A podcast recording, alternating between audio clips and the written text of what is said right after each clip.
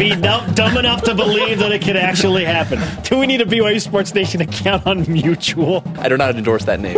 All right, Tyler Magan. I just won. I won. Hey, Spencer! I like fried chicken. That's a summer topic for sure. the dating profile of BYU Yeah, football. the dating profile.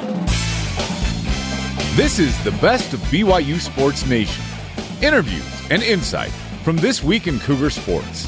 Every Saturday, only on BYU Radio. To lead off, here's the double coverage interview of the week. If you're watching on we BYU. TV, you may have noticed that we have some new hardware in Studio B. A Division One national championship trophy, At least for the moment. for the first time ever, has graced the desk in Studio B. This is nice. This is really nice. And joining us now to celebrate this trophy and an incredible performance in Terre Haute, Indiana, is the head coach of BYU cross country track and field, Ed Eyestone, and members of his team, Connor Mantz, Jacob Heslington, and Brandon Garnica. Yeah, Welcome, give it up. gentlemen. National Congratulations. Congratulations. Congratulations. So We got, awesome. we've got new hats too. Uh, we got new. Those are nice too. They're not as nice as this, but they're really nice. What was the whole experience like? It- it- and let's start with you, Ed. Well, it was just really the culmination of 20 years of hard work, and uh, these guys really brought it brought it together. And it was a really fun day. There were some incredible conditions that they had to uh, uh, battle through, and uh, and we weren't the favorites. We weren't, you know, we were ranked third going in. I think that was kind of to our favor, uh, but we knew we had a chance. Our our theme all year long has been naivete. Be dumb enough to believe that it's possible, and the, and the, and the guys rose up, and we got it done. That's the quote of the day. Be dumb, dumb enough to believe that it could actually happen. No, I love it so much. Uh, you mentioned the conditions that your team had to run through, and, and Brandon, I'd like you to comment on this. How how were the conditions in Terre Haute? Because it looked like a muddy mess. Um, it was wet. I honestly I felt like I was being waterboarded. Not that I've ever been waterboarded, but there was just water being picked up, mud in my face. It was it was really gritty. Were, were you? I mean, were you freezing? Were you like? Did, Uh, could you feel it when you're running? Did you forget that part? Yeah, my face was pretty frozen and it was really loud. And all I can think about was I got to run fast, but it was super cold. With us in BYU Sports Nation is Ed Eyestone and members of his national championship BYU cross country team. Coach, you're the first person to ever win an individual NCAA championship running and now coach a team. What does that accomplishment mean to you? Well, it's kind of fun to think about, but I, mean, it's a pretty small pool of guys who have won the thing and, and that are coaching. But, but yeah, no, it, it's fun. And you know what? Sometimes I feel like I'm, I'm still that 23 year old who won the national championship back in '84. Um, so um, I try to just kind of uh, make sure that these guys are having the same sort of quality experience I had back, however many, 35 years ago with Coach James. And uh, so it's been it's been really fun, really rewarding. Connor, you take third in the in the race. What was that experience like for you, finishing in the top three?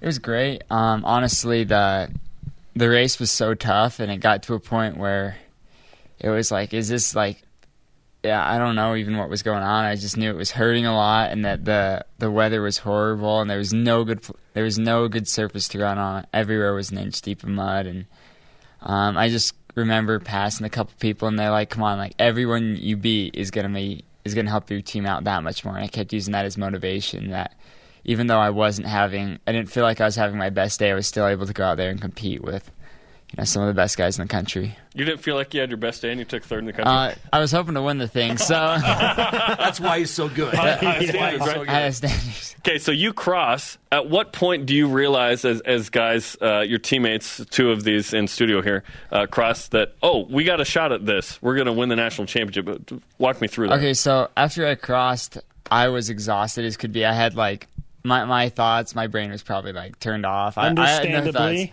yeah, so I, I I walked about twenty steps and uh, just kind of laid down. Like I fell down on in the ground in the mud and was just kind of laying there for a bit By yourself? by myself. like there's supposed to be officials to pick you up, but nobody did anything. I was just laying there watching the finish, like just drenched in mud. And then I'm like looking up and I'm like seeing people finish, and I'm like, I have no idea how we're doing because it's so deceptive when you just have tons of people finishing. And uh, my teammate Danny Carney picks me up after I don't know how long I was there. It felt felt like a like like two seconds, but it might have been a couple minutes.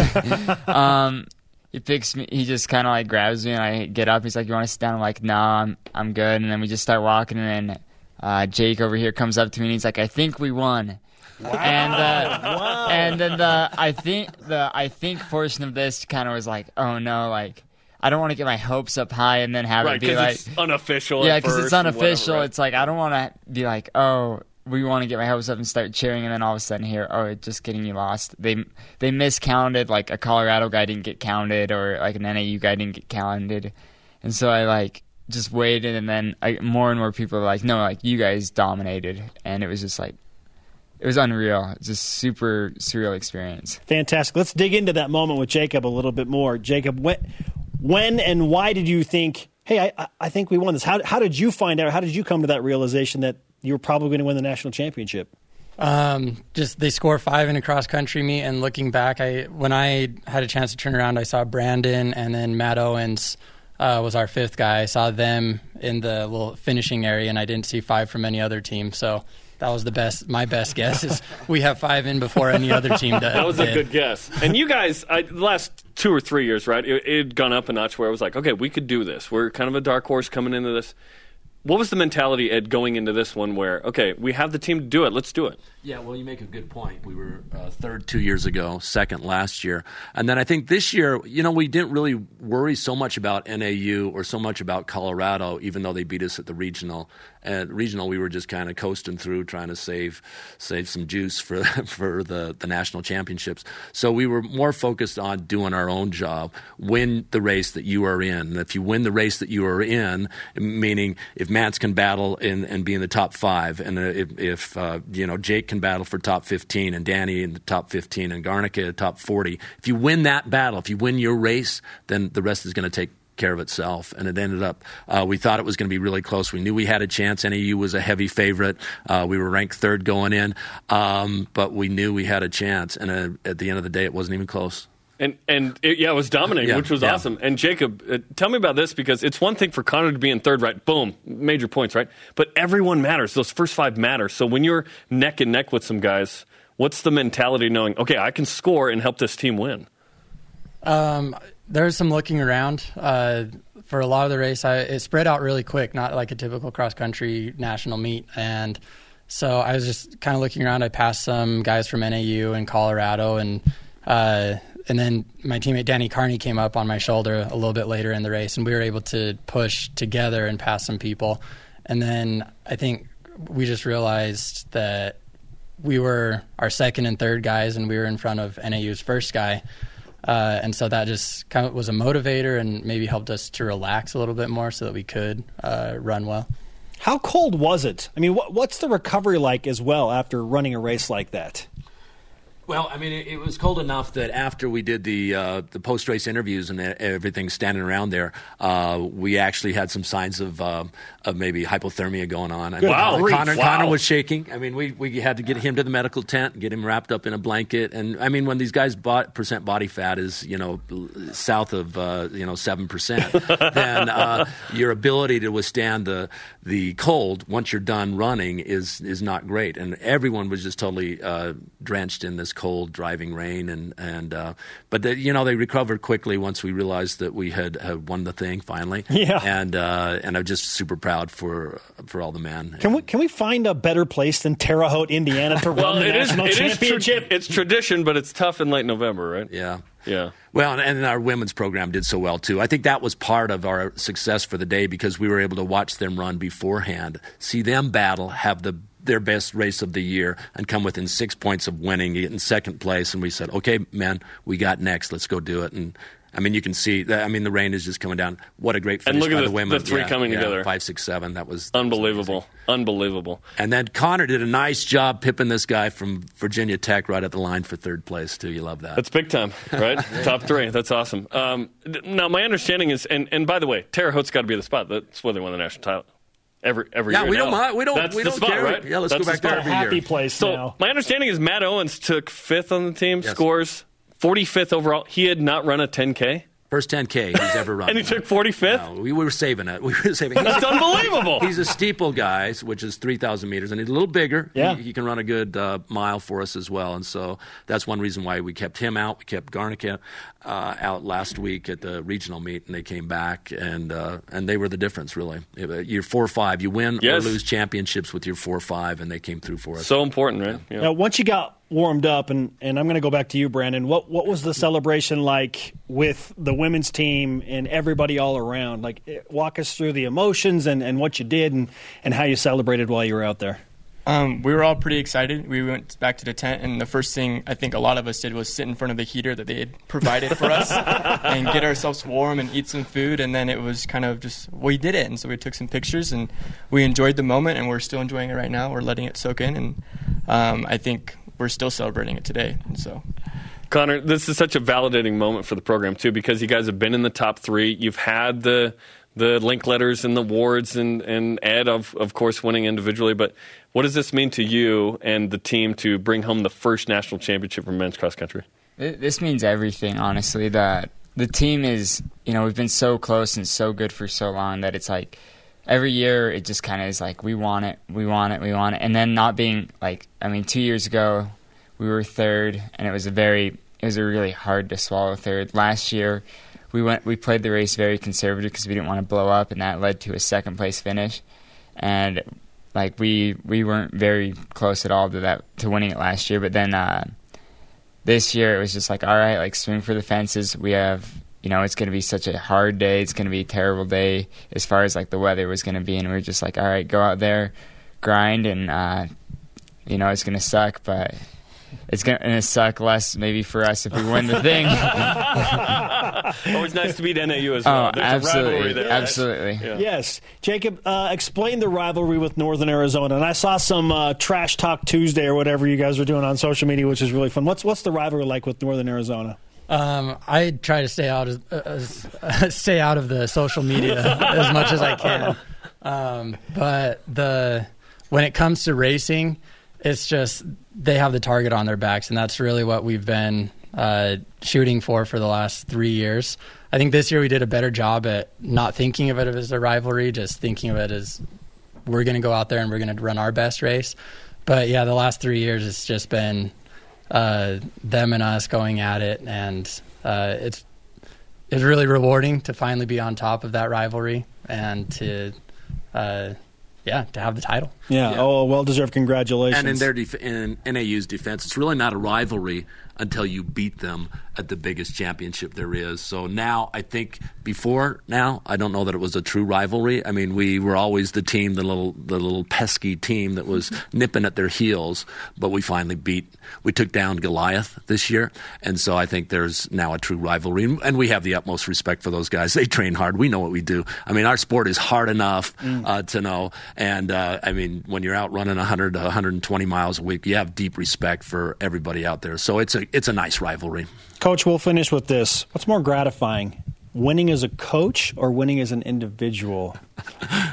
no contest. Winning as a coach. I mean, to see the joy in these guys' faces. Uh, you know, running's a, a, fairly hedonistic thing, and when you win it as an individual, it's great.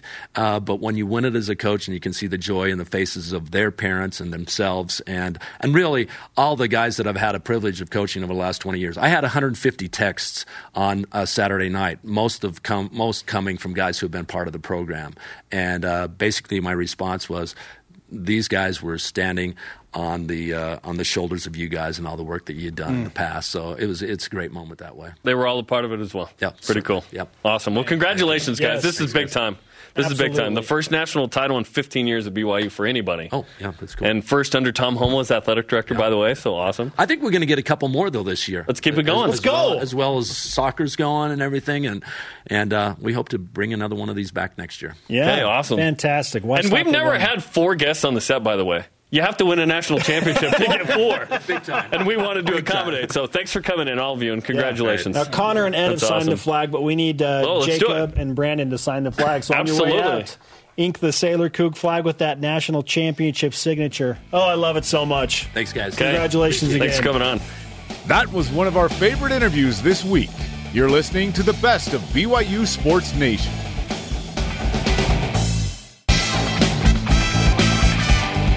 This is the best of BYU Sports Nation on BYU Radio. Now, the debate on Mitch Mathews and whether or not he is or was an elite receiver will continue on throughout the history of BYU sports. I thought that I won this. It will continue on forever. but after you watch This deep blue, I can almost guarantee you will think he is an elite human being and comes from an outstanding family. Mitch Mathews, the focus of this week's Deep Blue.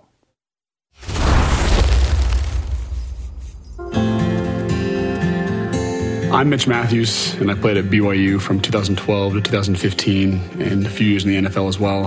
And now I'm an entrepreneur and I've started my own business. I just remember him being a phenomenal receiver. Um, he was so tall, he was so long, and so a lot of those guys are one dimensional. But Mitch Mathews, I thought, was as, as much of an all around as receiver as you can find. Nobody is better at what Mitch does than Mitch.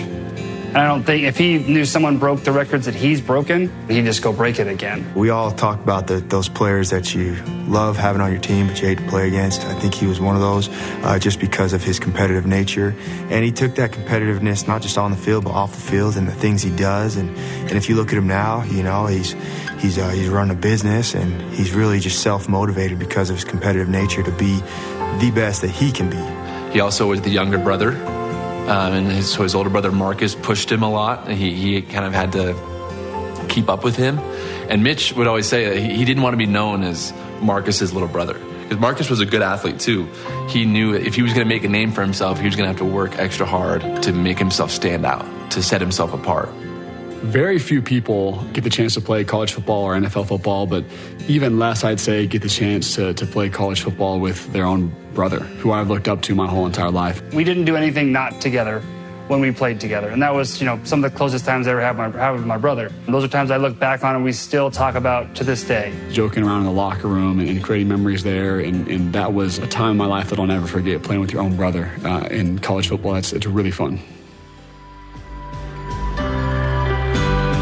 So the Hail Mary was definitely the hallmark of my career. I, I prided myself in in being a playmaker, which means when when people think you have no chance to catch the ball, then, I'm going to make a play. And that was kind of my my mantra at, at BYU was just make a play.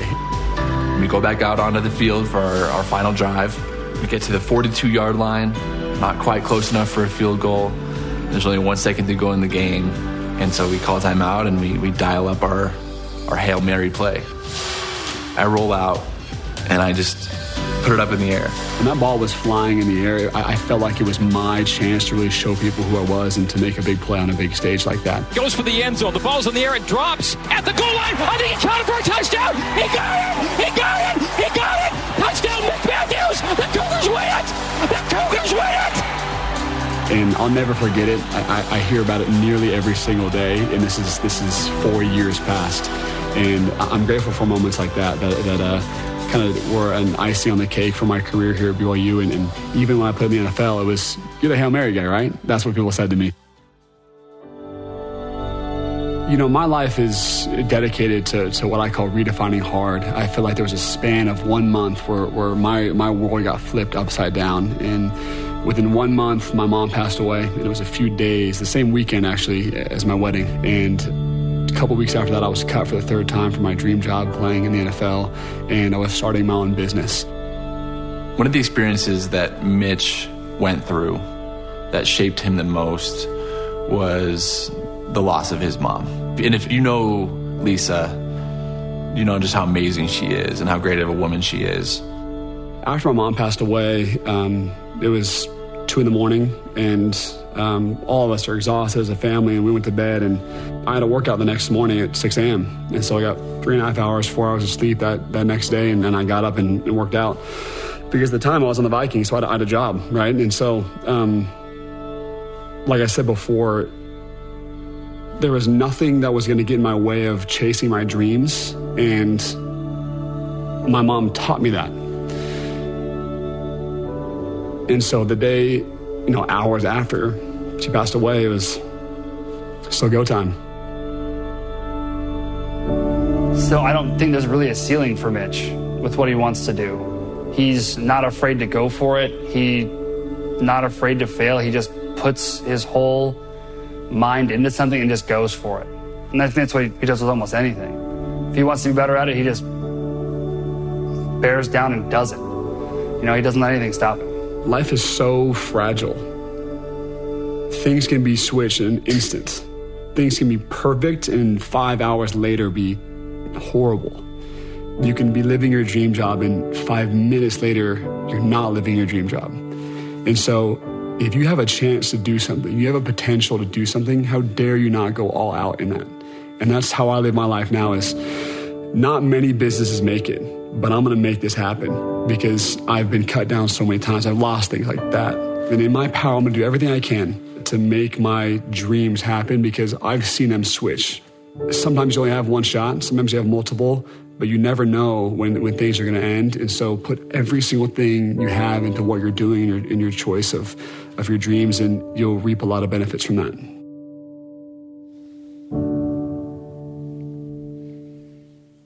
Wow, what a story. Mitch Love it. Mathews. And uh, for those that don't know, he's absolutely killing it as an entrepreneur.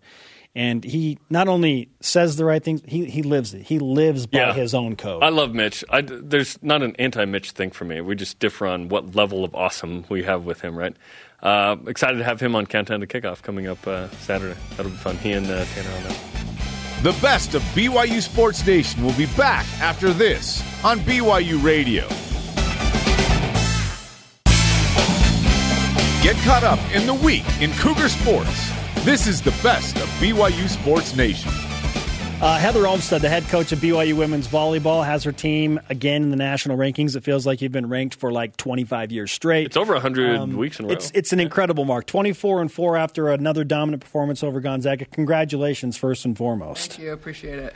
Okay, so uh, Jeremy and I established some new geography last week when we officially dubbed Mary Lake the sixth Great Lake of America. Are you cool with this? Uh, absolutely cool with it. Love it.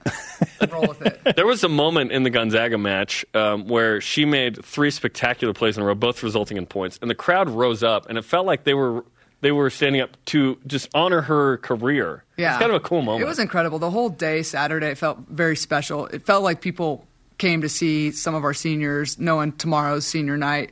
Uh, we talked about it after just how cool the crowd was, how loud they were, how involved they were. And I, I agree. I think they were just excited. They were giving us energy. We were struggling a little bit and turned the corner, and that was a big part of it was that play and that energy that the crowd gave us. How often does that happen where if the gym was empty, it might be a different result, but because it's in one, your gym, and two, the great crowd, which this is the second most attended season ever to last year, that you are better than you would be? Yeah, I think it's a it's a big deal. It happens at home and on the road, and but I think one of the great things about our team is that we take our energy with us wherever we go, and that's why Mary's so special. She's the energy bus for us, and she's able to have her great energy, and that kind of seeps into all the other players wherever we go, home and away. Is she always the same, like consistent energy, or does she have days where you're like, oh, something's up? Yeah, no, she's pretty solid, and uh, she's loves volleyball. She loves school. She loves life, and she's just a great young woman. So it's pretty pretty consistent with Mary Lake. We need her to show up on the show sometimes in the summer when our energy is a little. We could use someone like yes, that. That's awesome. please pick it up. Let's talk about the, the seniors. Um, and we've already mentioned Mary Lake, but her one of her best friends is McKenna Miller, and uh, she's gone through some serious adversity and has really put together a nice season this year. Yeah, and just talking with about McKenna and Mary, their their relationship is one of the most unique, special relationships I've ever been able to be around. The way that they are best friends and play off each other, feed off each other, and have for four years since they were little kids and met at camp, it's pretty special. I, I feel blessed that I get to be around them every day and for the past four years and see the way that they interact with their teammates, with each other, and what McKenna's done this year and in her whole career, but specifically this past year to come back from that injury with all the determination she had to be back and help this team this year. I mean, there, I can't say enough about McKenna and her, her grit and what she did and is doing this year. When did they first show up at camp together? Gosh, they were for sophomores, freshmen. They have pictures of it. They're so Yeah. cute. It was so funny. they're, they're just the cutest little volleyballers, and they were. It, it was just awesome. And I think you know Mary maybe committed before McKenna did, and then McKenna did, and they've been best friends ever since. So it's pretty cool uh, relationship they have going on. Seven or eight year run then. Yeah, That's pretty cool. And they'll be friends the rest of their Forever. lives. Yeah, it's yeah, pretty cool. That's amazing. The other two seniors, let's talk about them because it takes a village to Yeah. to win, right? Kiani Moyai and Riley Lyman have played critical roles. Yeah, absolutely. Riley and Key are are total team players. They come in every day. They work hard. They do their job. I'm just grateful I had a chance to coach them. Key's been here for five years. She's a fifth year senior. She's just the ultimate team player, always doing whatever is asked of her. She's just so sweet. She supports her teammates. And Riley coming in joining us two years ago from Snow College, willing to do whatever the team needs her to do. They're both just great parts of our, our senior leadership that we got going on this year, led by Mary McKenna. Yeah, I feel like Kiani is delivering some incredibly pressure packed serve for an ace at the most critical moments. Yeah. Like I've, we've we've called quite a few. Of And, and Riley is interesting too. A JC transfer that was an outside hitter and pretty good. And she comes and she's a passer on this team. Sometimes uh, it's different than what you think, but to be a part of a great team, you need players like that. Yeah, absolutely. I mean, we've got a bunch of girls that are just bought into their roles and how this team's going to be great, and everyone's ready for their moment and their opportunity to step up. And Riley and Key have done that, and obviously McKenna and Mary have filled some very critical roles for us the past four years and getting a bunch of kills. McKenna and digs and passes from Mary, and, and both great, two of our best servers on our team this year. Now, I set you up as the expert on Pepperdine volleyball because you're focused on them, focused on beating the Waves and getting to win number 25. What concerns you the most about the Waves who come in uh, on a match that ESPNU and, and a couple of legends are going to call Yeah, I love this match against Pepperdine tomorrow. I think it's just a great way to end our regular season. They're they're on a roll. They're playing well. They're kind of on this uh, bubble area of uh, are they going to make the tournament or not? And that's good for us because Mm. we need teams coming in playing their best and and playing for something. And so I'm excited about the opportunity. They they're a good serving team. I'm excited our passers get to step up and and and take some tough serves in our gym.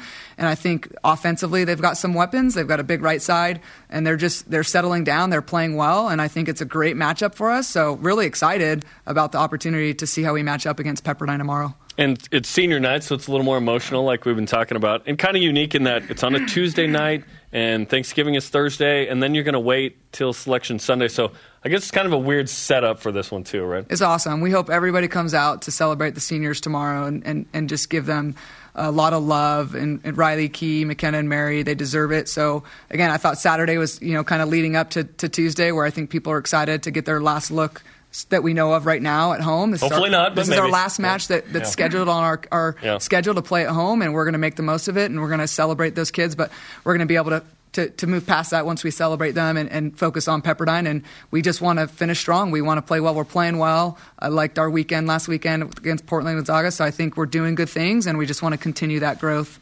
We may have overlooked uh, the most important item here, and that is that Whitney Bauer can now uh, vote.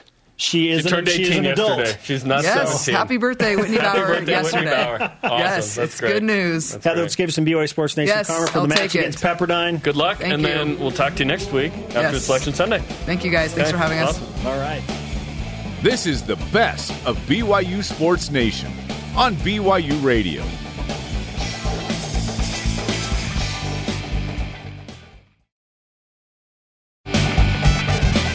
The best of BYU Sports Nation collects our favorite conversations and brings them to you every Saturday. We now welcome in our friend. Normally on a Monday, it's a Tuesday this week. ESPN's Trevor Matich on the Deseret First Credit Union Hotline. Trevor, how you doing, brother? I am doing great, doing great. And, and Tanner, great to talk with you again. Oh, it's always a pleasure, Trevor. Thanks for uh, taking the time. Trevor, let's talk about beating UCLA because you're a man who beat UCLA in Yeah, uh, oh, yeah. 1983 in football. Um, Yep. And the men's hoops team gets it done last night. That was a nice win for the Cougars. Yeah, you know, it's uh, you know, hopefully it's not every uh, 40 years that we get to do this, but uh, it's uh, it's good. UCLA. Listen, I've got a lot of respect for their their school and their programs, and anytime anytime you beat them, it just means a lot. You know, we uh, back in the day. Everybody thought we were a passing team, but we ran for over 200 yards on those guys, much to their consternation and surprise. But that we weren't surprised. But I tell you, beating UCLA at any time is a, is a real thrill. Absolutely. Let's transition to football. After seven weeks away, Zach Wilson played against Idaho State and UMass. Idaho State, it felt like uh, there was a little bit uh, left to be desired there, but UMass, a tremendous performance against a really bad team, but he was nearly perfect. Uh, do you feel like Zach is back? I think he was back against UMass. I think that it's a it's sort of a, a trajectory he's got to be on. You could tell that he was rusty against Idaho State. And Idaho State's not very good, but timing is timing, no matter who you're playing. And everything was a little better against UMass, but this will be not just a, a better opponent. this will be one of the best defenses, if not the best defense they face really since Utah. This San Diego State defense isn't just really talented. They're also exceptionally well coached from a standpoint of messing with opposing quarterbacks. Rocky Long has, has been one of the best defensive minds in all of college football for decades. So this will be a real challenge, and we'll know if Zach's back when we see this game. Well, you referenced it. San Diego State is a top 10 defense against the run, scoring, total defense. So, in your opinion, how do the Cougars match up with the Aztecs this week? Well, they they they match up probably better on offense than the San Diego State offense matches up against the Cougars defense. This really will be a low scoring game because as good as San Diego State's defense is, the offense is really struggling. I mean, they don't they don't run or pass very well. So BYU will need to win a, a low scoring game. So really, this one will come down to how can those guys on defense keep the score low enough. Now, the other part of it is avoiding mistakes and avoiding turnovers. I mean, Tanner, I mean, as a quarterback for so many years, I mean, you know the the the you have to understand the game you're playing. Yep. And the game that the BYU offense is playing this week is not a light up the scoreboard game. It is a don't make mistakes game. That's their first priority. Don't give San Diego State a short field with a dumb turnover. And so that's that's kind of the game that's shaping up and and the Cougars need to understand it in order to be able to win it. Jake Oldroyd uh, could be uh, a big player in this game in terms of field position and field goals. Yet, for field goals, it's been a struggle recently, Trevor. After starting 10 of 11, Jake has missed six of his last 10. Something's going on there. Do you think uh, the kicking game will play a big role and Jake Oldroyd will, will have a big role in this game? No, it'll be massive because it, it gets harder to move the ball down inside the 20 and punch it in especially against defenses like San Diego State's. And so they're going to have to score from long range with those field goals. So Jake will have to, he'll have to, he'll have to come up. The thing is, though, people people have asked me, is that you know what's wrong with him? I said nothing's wrong with him. He's a kicker.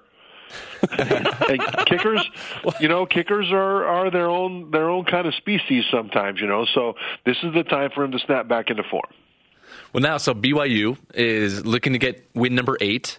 If BYU finishes this season with nine wins, could they be ranked? You know what? There's a possibility that they could. And that's really exciting because uh, the way the season, you know, started, it looked so promising. And then losing to Toledo and South Florida just kind of put the brakes on the the excitement. And the possibility exists that they very well could finish the season ranked. But I, I still go back to the missed opportunities. For goodness sake, ah, those two games especially. Now, when you look at the rankings, the AP top 25 right now, you know BYU isn't listed there, and the lowest ranked team is USC at eight and four. But that's kind of good because BYU has already beaten USC. And so there, there's a chance that they could finish ranked if they are able to win out. So you, you brought it up. You mentioned that USC win. What do you think is the best win on BYU's schedule this season? Do you think it is USC? Yeah, Tanner, I really do because that this was a USC team that that came in after BYU had already played a couple of physical, physical games you know the the game against Utah. Utah has a, an NFL defensive line. I mean, it's just and it's not just NFL with the starters. They go deep. They've got NFL guys in depth. That's a physical game for BYU to play. And then Tennessee uh, is a team now that's starting to round into form. I mean, when BYU played them, everybody thought Tennessee was no good, but now we're seeing Tennessee winning a bunch of SEC games, and that game went to overtime. So the fact that they started out with those two then came back and USC went to overtime. And the fact that USC is now ranked, I mean, the, the committee sees them and the AP sees them as one of the 25 best teams in the nation. I mean, for BYU to have beaten them in the third game of a stretch that was really brutal, I thought was a terrific victory. We're talking with ESPN's Trevor Matich, former Cougar and uh, contributor to BYU Sports Nation each week. We love to have him. Let's look back at the season a little bit. So I feel like we're starting to turn a corner, Trevor, where we are less grateful for the turnaround and we will become more uh, upset that BYU lost to South Florida and Toledo. I want to get your opinion on that. BYU's 2 and 4. Man, is BYU going to renew Kalani? Will BYU even make a bowl game? Here we sit five games later, BYU 7 and 4. And we're thinking, you know what? Maybe it took losses to South Florida and Toledo to turn the season around. Yet I think when the season's over, we're going to go, oh man, BYU lost an opportunity there. Why didn't they win those games? Yeah, well, listen, I, mean, I thought that all, all along. I mean, I thought losing those two games, I could just project it forward and see what the possibilities were there. Because, I mean, had BYU won those two games, they right now would be on a seven game winning streak. As it is, they're on a five game winning streak. And ranked, right? But, they'd be on a they'd, they'd be ranked, and who knows, but they might not be ranked high enough to to be considered for you know a really big bowl game. Um, and so there there's a lot of there's a lot of things that were left on the table. Now there are still things that are left on the table. This San Diego State win, if they're able to get it, will be maybe the best win of the season for them. Whoa. Uh, certainly certainly second to to USC. Well, and third to Tennessee. That th- those were good. It'll be one of their three best wins. There we if- go. Yeah, so just say it that way. I, I, think rather than say best, it's better for me to say most difficult. Better Uh, than Boise this State? team is going to be really hard to move the ball to move the ball on, and so, but so there's football left to be played. But when you talk about looking at the totality of the season, you're totally right, and and the fact that we're talking about it in these terms, I think means that in a lot of ways BYU has turned the corner and the expectations are now much higher. And and again, I look at the Toledo and South Florida losses, and I see them in a way that I think maybe other people might not, uh, and certainly the team won't think what I'm about to say. If they do, I'd be disappointed. But the way I see those two losses are BYU started out with Utah at Tennessee, USC, and Washington for brutally physical games. And then the next week they go to Toledo, and the week after that they go to, or two weeks after that they go to South Florida. And so this is this is a real tough couple of games coming off of that physical stretch, and it does take a lot out of you, not just physically, but really emotionally, and your ability to, to process and focus with urgency uh, and effort in your preparation during the week suffer when you go through a four game stretch like BYU did to open the season. Now, do you have to be able to to fight through that? Yes, you do. But when you consider so many young guys that BYU is playing, you know, it takes it takes time to learn this stuff. And so I think that they missed an opportunity there. But the fact that we're now talking about a five game winning streak with a chance to finish the regular season on a six game winning streak against a very good team, uh, I, I think BYU football is in a good position right now. Trevor, shifting into the national scene now, LSU or Ohio State? Who's the best team in the land? On tape, it's Ohio State. Tanner, the LSU deserves to be number one because of their victories.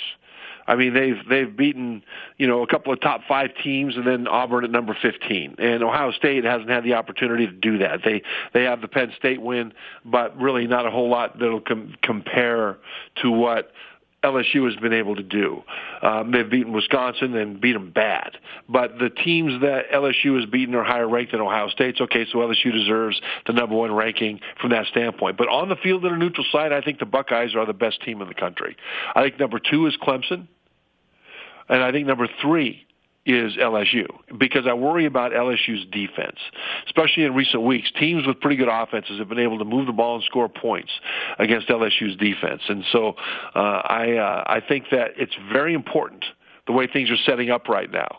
Which uh, team between Ohio State and LSU the committee puts at number one to finish the regular season because Clemson won't be that team unless something really weird happens because of their strength of schedule. But they are rounding back into national championship caliber form, which they've done in recent years where they've started slow and they've picked it up and done well at the end and they've been a championship contender. Well, the, the this Clemson team is doing the same thing, but because of their their the schedule has been weak in the ACC, they they'll probably end up number two or three, most likely three. What that means is whoever's number one doesn't have to play Clemson in the first round of the playoffs. They'll play number four. Whoever's number two has to face Clemson. And I'll tell you this: if it's Ohio State at number two and LSU at number one, which it likely will be, then I think the semi between Ohio State and Clemson will be the actual national championship game. Hmm. This sounds juicy, and I'm thinking about Christmas and snow and football. This just sounds great. Trevor, we appreciate the time. We look forward to our conversations each week, and uh, thanks for the insight. Thanks, guys. The best of BYU Sports Nation will be back after this on BYU Radio.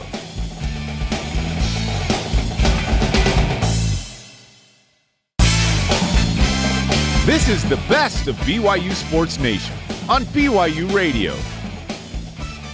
Oh, it's gonna rain.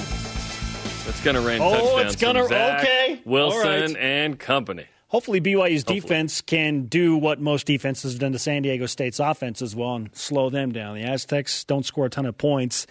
And I think that D'Angelo Mandell on that defensive secondary uh, will have a say in that as well on Saturday night. Jarom's one on one with a Southern California kid, a homecoming of sorts. BYU Sports Nation All Access, D'Angelo Mandell. All right, D'Angelo, uh, what was it like to go back to the Eastern time zone for a fourth time this year? Uh, it was good. It was definitely hard to sleep. I'll tell you that much when we first got there. Try to go to bed at a reasonable time, but it was kind of hard to. But uh, it was fun. It was real cold still, but definitely a good experience. How was the uh, Hoop Hall, the Basketball Hall of Fame? It was fun. It was real nice to see. I didn't even know that it was located there in uh, Massachusetts, but it was fun. We got to shoot around. Uh, my jumper's a little off. I've been a little rusty a little bit, but it was fun. Who had the best jump shot? Ooh, either Blake Freeland, the freshman, the new one, and uh, Joe Critchlow. Joe Critchlow's got game. Joe got a shot. Like it, it's nice. Nice. Yeah. Quarterbacks, they get it all right. The golf swing, the jumper. Yeah, and actually, um, oh wait, no, never mind. No, no, never mind. Yeah, and you. Of course. I mean, my bad. Yeah, yeah. Of course, of course. Yeah. Okay, let's talk about the game. So UMass certainly an opponent that you were hoping to beat and beat by a large margin. That happened. How'd you feel the game went for you and the defense? Um, for me personally, I think there was things I could have worked on. I mean, I missed a sack that I should have had, but um, I think all in all, the defense we played pretty aggressively. We had a lot of fun, and just glad we got the win. Let's talk about how this defense has evolved from the beginning of the season to now. This team's on a five-game win streak. Um, what's changed for this group to be uh, one of the top takeaway teams in the country? Just being more aggressive. Um, the Kalani has just enforced it a lot, just being aggressive, running to the ball, showing a lot of effort, and I think that's just what's equated to what we're doing now. Let's talk about your development at BYU. You came in, and I guess at first we knew you by D'Angelo uh, Gunter, right? Um, now you go by Mandell. What's the story with your last name? Um, so I came here as D'Angelo Gunter, and then I left. Um, I was home for a year, and uh, when I was at home, I was staying with the family whose last name is Mandell, and they were taking care of me for the like my junior year to up until now, basically. And so I consider them my family. So it was February 21st, I want to say, when we got, went to court and got it changed, and it's been Mandell ever since. So you wanted to honor what they did for you? Mm-hmm. Yeah, they're good people. Great people, actually. Great. people. Um, let's talk about uh, San Diego State. So you're from San Diego. Uh, what's this experience like for you going back home for a game? It's going to be fun. It's going to be really fun. Uh, I need a lot of tickets for sure. I've already been asking a lot. Um, it's going to be good though. Friends, family. I mean, I get to be home. It's going to be actually not very cold, thank God. Uh, but I'm excited. Really excited. And you never played in the stadium in high school or anything. This will be the first time. First time ever. Okay. Ever. You know, there's a reason the Chargers left, right? Yeah. yeah, yeah. That's true. That's true. But a lot of history there, especially with BYU. I don't, I don't, know if you're familiar, but BYU played in so many Holiday Bowls there, and the Hail Mary from Jim McMahon in the national championship in that stadium. So it's going to be a cool opportunity for BYU. And uh, although this wasn't a rivalry for you in, in your time at BYU, San Diego State a lot of history as well, and this is a pretty good team. Yeah, they they look real good. Um, they have a pretty good season too so far, um, and they were ranked at one point also. So I know it's going to be a good challenge for us. Just another week for us to get back to work and get better. So depending on the week, given the fact that you guys have played such a tough schedule, I think it could be as many as 10 teams that go to a bowl uh, and a bunch of teams that have been ranked. How does that prepare you for a moment like this where, yes, you played Utah, it feels like forever ago, but you played a lot of tough teams this year? Uh, I think it's good playing all those teams. Um, I don't think you should get go down to like a lower level. I think that playing all these good teams and testing yourself every week is a good, a good challenge for you. Who's the hardest guy to guard on BYU's offense in practice? Hmm. Probably say Micah. Micah he's uh he's uh he's not predictable. He always changes things up each week. He's uh he's hard to he's hard to get a, a read on sometimes, but yeah. Which guy would you want to line up as a wide receiver against on your defense? One more time, sorry. Let's say you switch to offense. We're seeing that with Tyler Allgeier and Khyiris, right? Oh, okay. If you lined up a wide receiver, who would you like to go at among your teammates in the secondary? Oh, Dayan, right away. right away. I'm asking for Dayan to line up right in front of me the whole time. The whole time. Yeah. What's it been like to play with Dayan this year, where he's had another spectacular season and, and just fills up the stat sheet? Uh, it's good. Um, having him in our room, I think he just shows a good amount of leadership, and just seeing him make plays, it makes you want to also make those plays too. So I think it's good. I've just been learning from him all year, so I can take it with me from my time here. How does he manage that, where he's with the safeties, with the corners, with the secondary as a whole? I don't know. You got to ask him. He, I don't think I could do it from what he's doing. It's just back and forth a lot. But uh, they prepared him for it though too. So I think he just goes in and plays. So. How did BYU get on your radar originally in recruitment? Um, actually, I was in a ceramics class making uh, pottery, and my uh, high school coach called me out of my room. I mean, out of the out of the classroom, and he said, "Here's the phone." It was Ed Lamb on the phone, and he just said, "Oh yeah, we're gonna offer you." And I was like, "Oh what? What? Yeah." And then that's how it happened. So, had you never talked to Ed or met anyone from BYU prior to that? No, not at all. So, so site offered, uh, uh, or scholarship offered off-site on the phone. Yes. Was that? I know Ed loves his track guys, and you were a track guy. Uh, 100, 100 200, right? Two and four. Two and four. Okay. Uh, what was that like when you first got that offer? Did you have other D1 offers at that point? I had at the time I had Weber and Southern Utah. It was early in my recruiting. Um, and then yeah, he just called me out of nowhere. I was shocked. I was because it was random. I was just sitting in class, just making pottery. So Literally making pottery. Do you remember what you were making? Do you still have it? I think it was like a, a little glass, like a little bowl, with like putting glaze. I don't know, bro. It was a long time ago. you still have it? Nah, it's Oh, okay. gone. Yeah, it's gone. I wish you still had it, and that could, you know, we could show that. But yeah, Nah, lamb. Yeah, it was it was random, but it was great. I mean, I'm here now, so it's definitely a blessing. And what ultimately led to you coming here and choosing to come back here? Um, just the family atmosphere. I knew that was important. Um, from talking to Kalani when I first came here, just the way he preached about it, and just the loving and the kindness of everybody is just important to me. Um, and then coming back, I mean, it was pretty much to Kalani because I left, and a lot of guys leave, and coaches usually, all right, we don't need him anymore. But he still gave me another chance to come back here and play and go to school here, so I'm thankful for it. Well, it's great to have you on the team. Great to have you at BYU, and uh, let's see if we can find you another ceramics class at BYU. Right? Thank you. Yeah, thank you.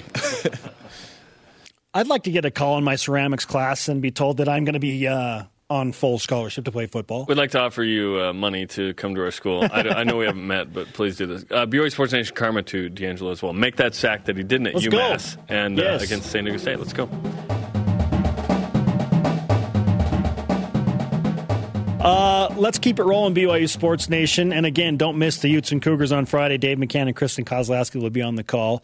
That in mind, let's whip it. It's time for the Cougar Whip Around. Men's basketball. Lost 71 56 to number four Kansas in game two of the Maui Invitational. TJ Haws led the Cougars in scoring with 16 points. Tonight, Brigham plays Virginia Tech for third place with pregame on BYU Radio, 10:30 Eastern, with a game on ESPN two as well. Football. The regular season finale for BYU football at San Diego State goes down Saturday. The Cougars trying to pick up a sixth win in a row and best the 8 and 3 Aztecs. Pregame on BYU Radio starts at 7 Eastern. BYU TV's countdown to kickoff live at 8 Eastern. Cougars in the NFL. Fred Warner is the NFC Defensive Player of the Week after an 11 tackle, two TFL, one sack, one QB hit, one forced fumble. And a partridge in a pear tree. And a partridge in a pear tree. Performance for the Niners in a win against the Packers. Taysom Hill on the New Orleans Saints play their rival, the Atlanta Falcons, tomorrow night, 8:20 Eastern on NBC Thursday Night Football. Yeah, baby. Soccer. Football. Mikayla Colohan and Elise Flake are two of the 15 semifinalists for the MAC Hermann Trophy. That's the Heisman Trophy equivalent in women's soccer. Coulihan and Flake, just the third and fourth semifinalists for the award in 25 years of women's soccer. Finalists named December 6th. Cross country. Ed Eyestone, head coach of the national champion BYU men's cross country team, is also the national coach of the year according to the USTF CCCA. Eyestone, the first person in NCAA history to win an individual cross country title, did it in 1984, and now coach a national championship team a mere 35 years later. Volleyball. Number 13, BYU beat Pepperdine in five sets last night. I went watched as a fan with the fan. That was fun. On senior night and the regular season finale, McKenna Miller had 18 kills, 8 digs, and 2 blocks, and a lot of candy on her shoulders afterward, you know, senior night. Mary Lake had 15 digs in an ace. The NCAA tournament selection show is Sunday night. Women's basketball. BYU beats up on in-state foe Utah State 67-50. If you listen closely, you can hear all the children still. That eerie shrill. Brenna Chase Drollinger had quite a few shrills for knocking in five three-pointers. Season high 21 points. BYU and Utah Friday on BYU TV. The best of BYU Sports Nation. We'll be right back. Rise and shout for the trending topics of the week here on the best of BYU Sports Nation. All right, on to Saturday as a whole, which was incredible. So Cross good. country wins a national championship, first national championship in men's history. The women finished second. BYU women's soccer clinches their spot in the Elite Eight. BYU women's volleyball is a top 16 team. They win on on uh, senior day. BYU football scores 42 points in the second quarter. Men's soccer won the national club the national championship, club by the way. Again. Beating the Ohio State. They were just Ohio State on Saturday. Okay, serious question. Was Saturday the single greatest day in BYU athletics since BYU football went independent essentially a decade ago? Well, on December 19th, 2012. uh, No, of course it was. Yes, it was awesome. Yes, of course. Two national championships. Are you kidding me? Elite Eight, winning, uh, dominating all over the place. Yes, this was a great day. This was so fun. Everybody did well, and some teams did really well. So th- this was awesome. It was a great day to be a Cougar. But every day is a great day to be a Cougar, Spence. But Saturday was especially a great day. Yeah, BYU's had some really fun days. I can recall a few times when we've sat on this desk and be like, "Oh, that was the most amazing weekend ever." But we didn't write down the dates. But BYU has never won a national championship in any sport since Tom Holmoe has been the athletic director. Right, not counting the clubs. Since 2005. Sorry, in Sanctioned a sanctioned sport. NCAA sport. Rugby's like, whoa, whoa, whoa. BYU won their first national championship in the Holmoe regime as athletic director. That that alone sets this day apart. And then yeah, throw in another club national championship and BYU women's soccer for just the third time ever into the Elite 8 and Big in time. dominating fashion. Yeah, it was awesome, man. Incredible stuff. Jackson McChesney adds to the lore of the day, right? With 228. We're going to remember that for a long time. But uh, lu- luckily for the men's cross country team, it was like sunny, warm, dry, ideal conditions for those. Get- oh my gosh, it looked so miserable. Remember, And they- remember the 23rd of November. And they pounded through for a national title, right? It was so fun. And guess what? There were 3,000 fans at the volleyball match. There were 3,000 plus at the soccer There were 3,000 fans at the football game in Massachusetts. How many were announced? 8,204. No I think. way there were 8,000, right? There was no no Were there 800? Well, there were probably I'd guess there were probably 5 or 6,000. There were more along the lines in Terre Haute supporting BYU. You know what I mean? that, that was awesome. It was- still the, major- just- the majority were BYU fans though. and Cougar Nation was spread out but showed up, right? They always do. Oh, yeah. Man, how does BYU travel so well? Uh, because they live nearby and then they just go there. Yeah, BYU does travel well, but oh my gosh, what a what a great day to uh, to witness BYU athletics flex its muscles. And we know that BYU's athletic department is excellent. I wish that a Power Five league would acknowledge it and invite BYU. But uh, man, the BYU athletic department on point. Women's side, men's side, everybody showing up. Where are the Learfield Cup standings going to place BYU after the fall sports season? Oh, typically BYU's in the top twenty-five. It was num- BYU they were number 5 last year, right? Yeah, I mean, when all is said and done, this may be the year of years because BYU got a natty and a second place finish in cross country. And then who knows what women's soccer is going to do? And women's volleyball is At least, capable at of least top eight. beating anybody. Like who knows? Going to Sweet 16 Yeah. is the expectation. BYU football would also like some national recognition in the form of finishing a season ranked in the AP poll or the college football playoff poll for the first time since going independent. It has not happened. BYU was ranked 25th in the coaches poll in 2011 because of an exception where USC could not be ranked due to sanctions from the NCAA. Other than that, the Cougars haven't sniffed the top 25 in the last decade. They haven't sniffed it. And that brings us to our stat of the day. It's the BYU Sports Nation stat of the day. Since 2011, Jarom, no G5 team has finished the season ranked with four losses. Remind me, does BYU have four losses? Uh, this just in, yes. Yes, They're they're seven and seven and four. But, but, They beat USC. They beat Tennessee. They beat Boise State. They beat Utah State. Jarom, what's the chance BYU finishes the season ranked for the first time in independence? Uh, I don't see it. it. It'd be nice. It all depends, right? But if you're a power, there's some Power Five teams that finish at eight and five ranked, like because of strength of schedule, like a Auburn type in the past or whatever, where they had a decent win or two, but they had five losses. It's going to be tough. It, it depends on yeah which Power Fives have eight or nine wins that deserve to be ranked. But here's here's the positives for this. A lot of factors going into this. BYU will have defeated Boise State, which is good, but not really anybody else that pops. BYU was getting recognized early. Does USC not pop because they're ranked 22nd right now? No, yes, but it happened so long ago, it's not going to pop now. That's what I mean. People are going to say, well, who have they beaten? They're on this seven game win streak, uh, assuming BYU gets to nine, five currently. Uh, San Diego State, uh, that's a decent win to us, but nationally that doesn't like jive with anybody. And then if BYU plays a ranked AAC team in the bowl game, now BYU's got a shot. Should BYU win that game? I don't think it's going to happen. But if BYU finishes nine and four, they're receiving votes. They return Zach Wilson, and then BYU is going to be a top 35 team likely going into 2020.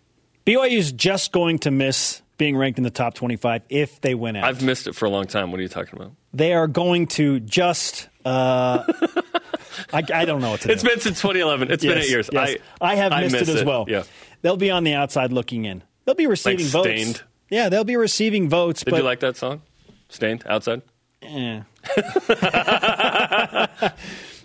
it, it's unfortunate because BYU, if they win seven in a row, they'll have an impressive resume. Win at Tennessee, win against USC, who's ranked, win against Boise State, who's probably only going to finish uh, the season with one loss. Like Boise So State far, so might, good. might finish the season twelve and one. Their lone loss to BYU with their third string quarterback. Shout out to Baylor Romney. Hey, uh, it- BYU will have an impressive resume, but you're right. Unless BYU can make a statement in the bowl game against a It has team to be a AAC, has to be a ranked AAC Yes, team. you have to have a splash, and Hawaii's not going to do it. And I blame San Diego State for losing to Hawaii and losing to Nevada. Come on, Aztecs! Yeah. If BYU played a ranked San Diego State team this week and, And beat rank- them in San Diego, now they've got wins against three ranked teams. Yeah, that would have been nice. And then the voters are like, huh, yeah, BYU's really turned things around. And they played without their starting quarterback and running back at South Florida, right? Didn't have Tyson Williams against Toledo. Da, da, da. You, you start to make these justifiable excuses for why BYU should be ranked. I don't think BYU should be ranked at the end of the year, but I think that BYU is going to carry some great momentum into 2020. Because trust me, when you win like nine plus games and you return your quarterback, preseason magazines, you're on the cover, people are talking about you. It's good. Hey, It's based fun. on our stat of the day, no G5 team has finished the season ranked with four losses. This would be the ultimate determiner if BYU is truly a Power 5 equivalent. If they can finish the season ranked with four losses, they're a Power 5 equivalent. the back of the schedule is too weak. That's the issue. Yeah. Come and that's on. why BYU's on a win streak. Hawaii doesn't need to stay home for the bowl game. Come on. Hawaii, you can go somewhere- go somewhere else. Go somewhere Yeah. else, man. I don't want Hawaii in bowl game. I want an AAC team. Let's go. Eight games into the men's basketball season, the Cougars sit five and three, and after a third place showing in the Maui Invitational that produced wins against UCLA and Virginia Tech, not to mention Houston. Were you there at that one? I was. Uh, is it time? We are all aboard the tourney train. Okay. Oh, you can hear it. Kind of hear it. Uh, no, I am not on the tourney train, but I'm online checking prices for tickets. Like I'm interested. I'm I'm like I'm starting to do that work. The performance in Maui was fantastic and without a question improved BYU's chances of making the tournament. But it's still too early to go there yet, simply because WCC play is going to play a massive part in BYU's postseason hopes. What BYU has done though is they have picked up the kind of wins that the NCAA wants to see a tournament team have. You get those tier one, tier A, what, how, quad one. I pulled my quad. I, I, you, you have these wins that they want to see on your resume. Yes. BYU has some of those now. Yes. Now it's up to what they can do in conference play. Making sure they don't have any of those head scratching losses, keeping things going. Without a question, BYU strengthened their chances of an NCAA berth if they can keep it going and have a good showing once conference play begins. That's how I view it right now. I'm not aboard yet, but it's a really nice start, and it's better than I thought it would be. It, it really is. I, I think BYU's in a better spot than I thought they would be without Yoli Childs, which is awesome. BYU is going to beat Montana Tech tomorrow. They're going to be six and three without Yoli. Don't Childs, you overlook which- the ore diggers. The ore diggers. That's fantastic. Their uh, head coach Adam Hiatt, by the way, returned missionary. Yes. played at Rick's, so connections. All conference player at Rick's. Not bad. Um, yeah, the Boise State loss hopefully won't be a quad three loss, but I think you can offset that with the Houston and Virginia Tech wins, which we hope are quad one wins. So if you're unfamiliar, uh, everyone gets based uh, ranked on this net ranking. Uh, if you play top 75 uh, in a true road game, that's a quad one. Top 50 neutral is also quad one, and top 30 home is quad one. So BYU will probably only play one quad one home game. That's uh, Gonzaga. Uh, but there are other metrics to look at. So let's assess what we know so far about BYU. Net ranking is not out yet, but some of the metrics that they use to assess uh, a team are are available. So strength of record, BYU 68. That's the measure of a team's accomplishment based on how difficult the team's win loss record is to achieve. San Diego State number one in that, by the way. KenPom 62. BYU's wins over 31, 57, and 113 right now. Not bad. Utah State pending. They're a top 50 team there. And then after that, BYU didn't have a top 100 team kind of left. Nevada 97, barely in. St. Mary's 41, Gonzaga 6. So those four games are going to be big for BYU. Can BYU somehow get a split? ESPN's Basketball Power Index 46, Sagarin 45, KPI isn't out yet. Strength of schedule 21. The top 40 ish make the NCAA tournament. At large bids, we're talking. Of course, if you win the tournament, you're in, no matter if you're the 350th best team in, in college basketball. BYU is looking better than I thought they would. Do we feel like BYU is going to be better with Yoeli Childs? Obviously, they're going to be a better team with Yoeli Childs. Um, and, and things are looking good and trending towards where BYU could be bubblicious. Is BYU in? No. But if you listen closely to the tourney train, it's out there. It's not It's a strong dis- signal, it's in the but it's in the distance. distance, and we have the hat. We have we have. Hold on, I got to get the dust off. It's been four years. Uh, we're gonna put it up here. We're gonna set it right here, and it's gonna sit here because As a reminder. As a reminder, because BYU has wins, and now I, there's dust floating everywhere. because it's been four long years of no NCAA tournament. The tourney train hat will reside here. And we're going to talk to Spencer Linton later live from San Diego, get his take. I bet he's all aboard the tourney train. But BYU is not in right now. They're not They- in. they're not in right They are trending Yes. in the right direction. And with the first couple of weeks of the season to, to look at only, BYU has done what it needed to do at this point. Now, now you take that one step further and see what you can do over the next five or six games Yes. as you wrap up non-conference play. Then you start conference. It, it's it's all happening in stages, and BYU to this point has done what they needed to do for that to be an ultimate goal. Yes, get a win against Utah State neutral. That would be amazing. Uh, Montana Tech, Utah, UNLV, Nevada, Utah State, Weber State, Oral Roberts. That's what's left. Only one of those games will really pop on Selection Sunday, in my opinion, and it is Utah State. Not even UNLV and Nevada, but go get some good. Absolutely. BYU football has an opportunity to pick up its eighth win in the regular season finale tomorrow on the road at San Diego State. Now, due to an injury to Ryan Agnew, the Aztecs will be starting a freshman quarterback, who, by the way, will be making his first collegiate start in Carson Baker. So, Jarom, does facing a freshman quarterback taking his first snaps ensure victory for the Cougars? No, but it helps. It helps because San Diego State's offense has stunk. They're the uh, sixth worst yards per completion team, 13th worst in points, 19th worst in yards, fourth worst in 20 plus plays, 20 plus yard plays, and then in 30 plus and 40 plus, they're the worst team in FBS. May, it can't get much worse. So why not throw in the redshirt freshman Carson Baker of Helix High, which that's where Alex Smith, Reggie Bush. Reggie Bush, and Todd Watkins of BYU receiver fame went. Um, Reggie Bush tweeting out to Taysom Hill last night, too, by the way, calling him a beast. Oh, he well, yes, he is the beast from X Men. Apparently, yeah. San Diego State's defense is the storyline, as, as you've pointed out in our conversation this morning. Um, San Diego State has scored 28 plus once this Yeah. season. It was at San, uh, New Mexico State. Haven't scored 21 plus in the last four games. They've been 20 or fewer.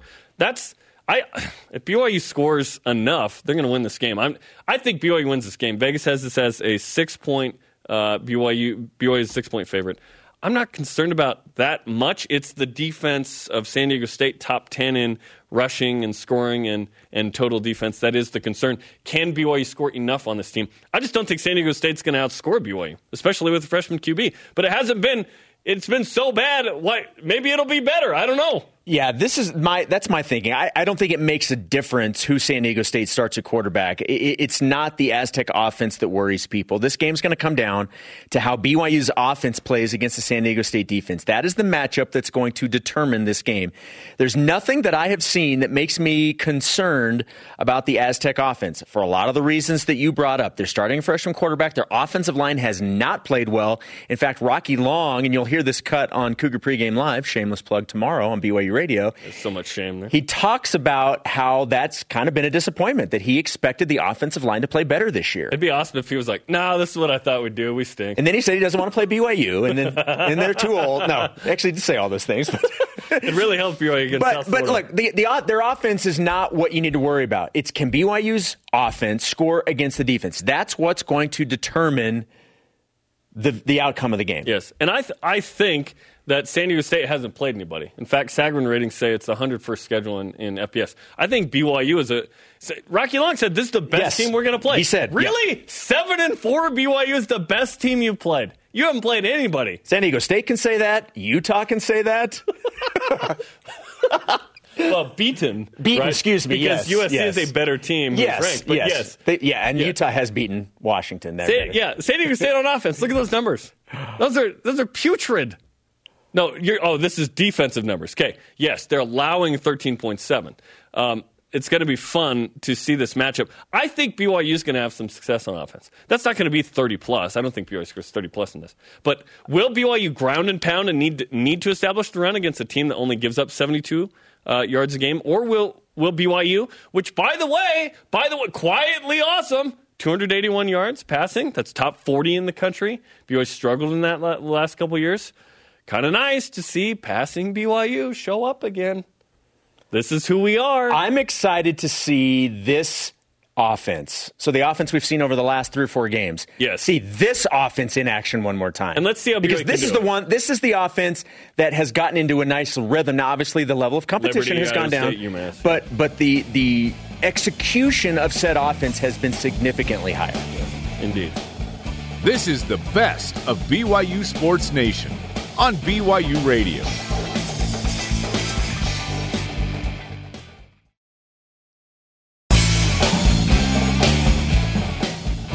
Hear what the coaches, athletes, and experts have to say.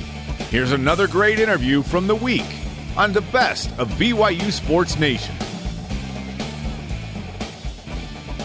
We're now privileged to welcome in one of the all time greats in volleyball in the history of this planet, uh, Karch Kiraly, uh, multi gold medalist, uh, women's national team coach, and tonight, broadcaster of the BYU Pepperdine women's volleyball match. It's great to have you back on BYU TV. Thank you. Always great to be here in Provo. I love visiting. Let's. Uh, I don't even know where to start with you. Perhaps sorry, not sorry on the BYU men's win over your UCLA Bruins last night. Don't ever apologize. It just means we've got more work to do. So Good attitude. don't ever, uh, don't ever feel sorry for the Bruins. And uh, we experienced that a lot with our USA women's team. Nobody ever feels sorry for us. They all want to see us lose.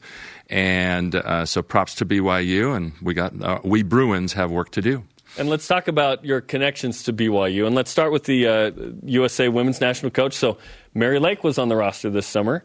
Uh, BYU's favorite daughter, if you will, and uh, lost her passport at one point, and she ends up Some being adventures. A, yes, she ends up being a part of the gold medal winning team in the Volleyball Nations League. What was it like to have Mary Lake on the squad? Uh, Mary was a great addition to our program. Um, really got to give her a lot of props. She had to think about it, uh, think about the opportunity to come spend some time with us this past season.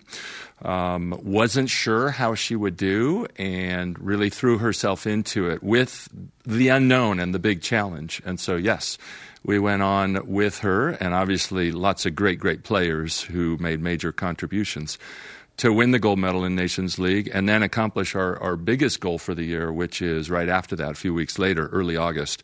Win a mini tournament of three matches in less than 48 hours to earn the right to go to the Tokyo Olympics and compete. And congrats on that. Looking forward to that next. Thank you. Next summer. That'll be yeah, awesome. and then right after that, Mary headed here to begin. So she didn't get much of a break. No break, summer. yeah. and uh, headed here to begin work again for her senior season with Heather Olmstead, who does an amazing job here. Props to her uh, and all the good work she does with the BYU Lady Cougars program. Well, speaking of Heather Olmstead, a legend here at BYU, and, and obviously the head, head coach of the Cougars, her dad, Rick, is a uh, longtime f- connection. You have a connection with the Olmstead family. Talk about that a little bit. Absolutely. He was my high school coach at Santa Barbara High. Fantastic coach. Love Rick.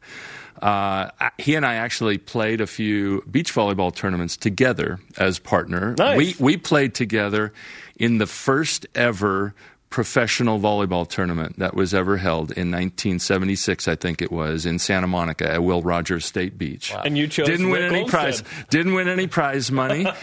Wanted uh, even if we had. Um, I didn't want to take any and couldn't take any because I wanted to maintain my college eligibility. I was still in high school at the time, but um, So you played with your coach. I played with my coach. That's fun. amazing. Uh, he schooled us a lot on the beach in uh, in uh, East Beach in Santa Barbara, and then great great coach at um, at at Santa Barbara. Learned so much just about hard work and what it took to be great. Um, we took it upon ourselves. He would give us these voluntary workouts, and we just worked our. We learned to work our tails off, and as it turned out, we had an undefeated year. Our senior season. You guys might have a photo. I think Maybe we have a photo. even throw that up. And you're the- holding Shawn Olmstead Yes. as a baby. this is amazing. Baby Shawn. And that was at the end awesome. of of a, an undefeated senior season. Next to me is John Hanley, one of our other great players for Santa Barbara High School. Went on to a great college career and beach career. And there's little Shawn as we had just won the championship. Great. Of course, now Shawn doing a great job with the men's program here at BYU. But the uh, um, and I- and I of course knew Heather through the Olmstead family, and so um, love Rick's wife Trudy too. Uh, the trick with Rick, he's a, he's also a great referee. He's Yes. been done, doing it for many years, but we're still trying to figure out how to lure him. You know, when BYU gets to the NCAA semifinals, the NCAA finals, he gets so stressed he won't go and watch in person. So we're still trying to figure out how do we get him there to cheer his uh, daughter on when coaching the BYU women's team, or his son on if it's the men's team. Pretty remarkable. Not only his connection to you, but what his kids have done in the game. It's just, it's just wild. Um, one of your assistants is a BYU guy, Luka Slabe, um, in his first or second year. And I remember you coming to town and kind of scouting out Luka. Yeah. We had you on a uh, men's volleyball broadcast. How's Luka done? He he can be an intense, fiery guy. Uh, he's doing a great job. We love having him. Yes, I came up just about two years ago, uh, just as the men's season was starting, I think in early uh, 2018. And uh, Luka, the men had a the BYU men had a really good season. So they finally lost out of the NCAA's on Thursday in the semifinals. He was in our office on Friday. About wow. six days later, we left to go on Nations League. So he just dove into the deep end and has been doing a great job ever since. We're super excited to have him as a part of our staff and super excited that he uh, contributes so much in our efforts. As I said, we locked down a berth to Tokyo, and so all of our planning now is uh, looking toward the start of that Olympics. The uh, the opening ceremonies are July 24th next year, and we're hoping to have put together a really special tournament there. Is he still using the big? Yes, he is. He's got the big, the, the, the extra model. It's got to have it almost. uh, It, it's got to be packed in a special bag so it doesn't break. Because our It's- I mean, coaching bags are big. soft. He puts it in uh, one of the equipment bags. And uh, he learned that. Uh, I think he might have learned that one from Marv Dunphy, one of one of my coaching mentors. And uh, Marv, um, we were talking about it before, uh, how Marv did his doctoral thesis on John Wooden. So Marv's just a, a, another one of the all-time greats in coaching in any sport, but coached at Pepperdine for a long time. and, and got his and got his doctorate at BYU. Exactly. So Another yeah. connection. Yeah, another connection. So as, as we were just looking at on screen, it, it was showing your extensive resume and uh, greatest volleyball player of the 20th century, uh, hundreds of matches won. And, and I'm, I'm curious now. Now we're in 2019. How would you describe the evolution of volleyball to this point, stylistically, and how it's played? Uh, certainly, it's more of a power game now. Um, most of my career, when I played indoors, there wasn't the power, and I'm talking men especially, there wasn't the power serving that there is now, internationally and collegiately. If you don't have a lot of guns to start the rally, uh, when your team is serving, you're going to be struggling because you have to do something to slow down the offense on the other side of the net. With a perfect pass, they're very, very difficult to stop.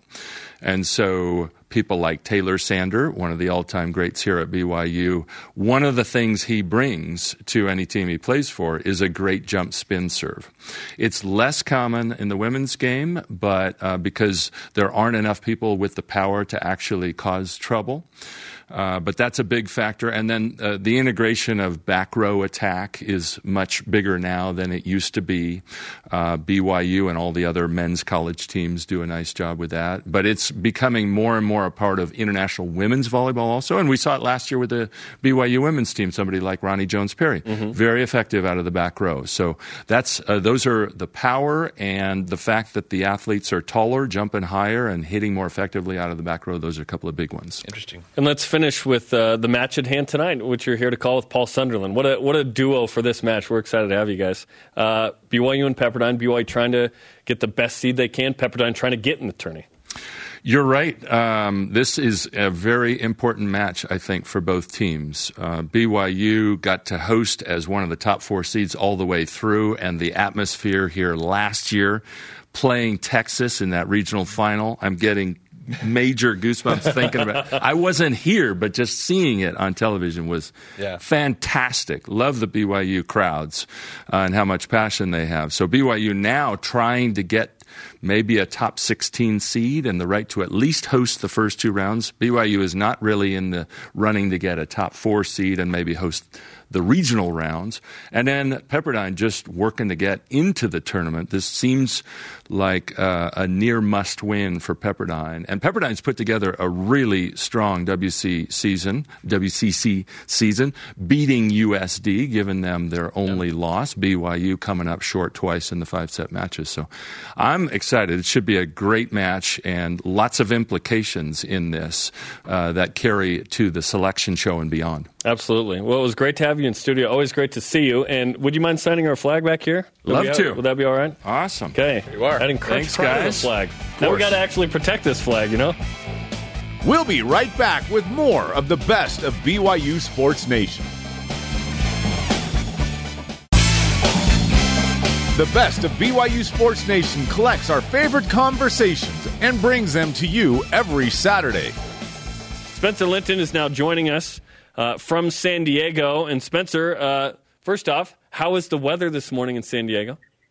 Uh, surprisingly, a little bit of sunshine. We anticipated like a, a deluge of rain, which happened yesterday, but uh, the clouds have broken for the moment. There will be some rain later today, but thankfully, come game time, uh, it should be relatively dry. So I'm just, I'll take what I can get. Have you had any altercations with the Channel 4 news team?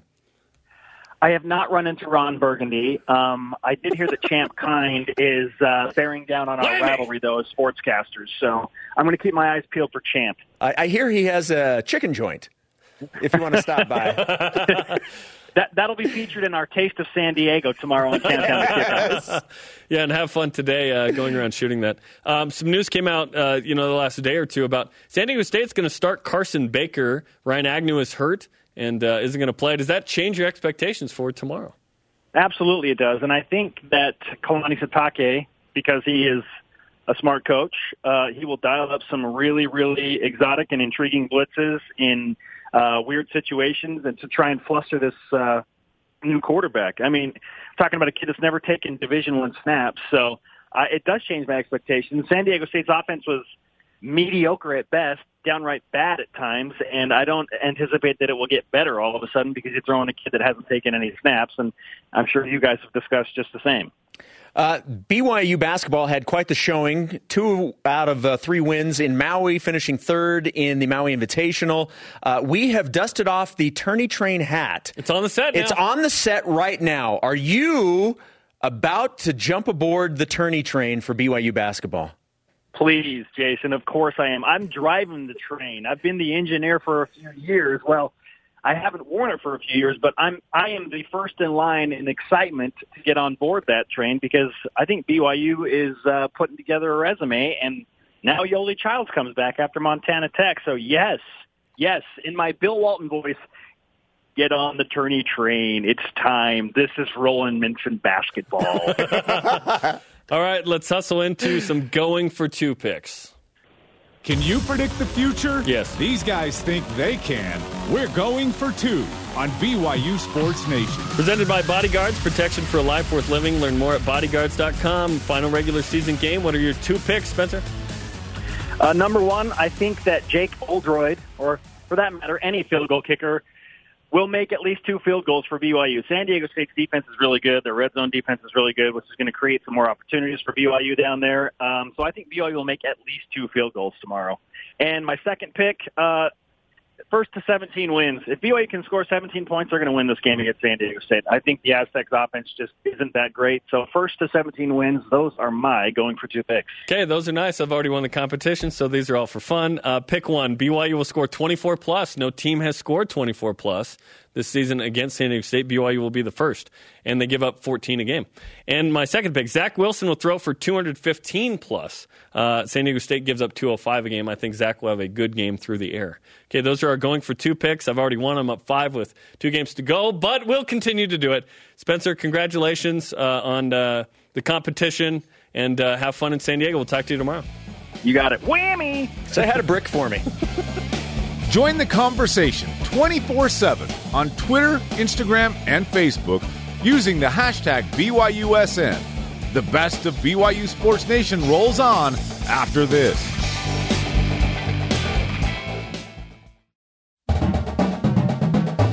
Get caught up in the week in Cougar Sports. This is the best of BYU Sports Nation. Well, San Diego State's offense stinks, as we chronicled before, but the defense is really good. Top 10, in fact, in rushing defense, uh, points, and yards as well. Offensive coordinator Jeff Grimes knows it'll be a challenge. He discusses that and other topics in this one on one conversation with Spencer Linton earlier this week.